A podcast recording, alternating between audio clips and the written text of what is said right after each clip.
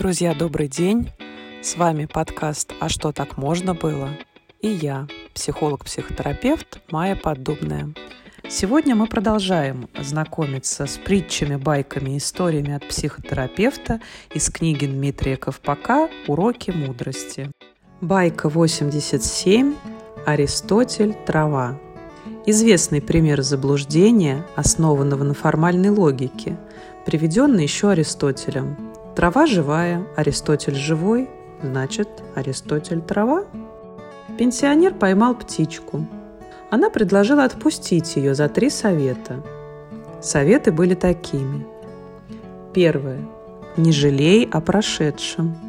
Второе. Не гонись за недоступным. И третье. Не верь сказкам. Он отпустил. Птичка села на высокую ветку и говорит – Пень ты старый, у меня в желудке бриллиант в 90 карат. Тот давай прыгать, пытаясь ее достать. Птичка снова говорит, плохо ты усвоил мои советы. Зачем жалеешь, что отпустил? Прошедшего момента не вернуть. Зачем прыгаешь? Артикулит растряхиваешь. Гонишься за тем, чего не поймать? И зачем веришь небылицам? Как в мой желудок поместится бриллиант в 90 карат? Мораль.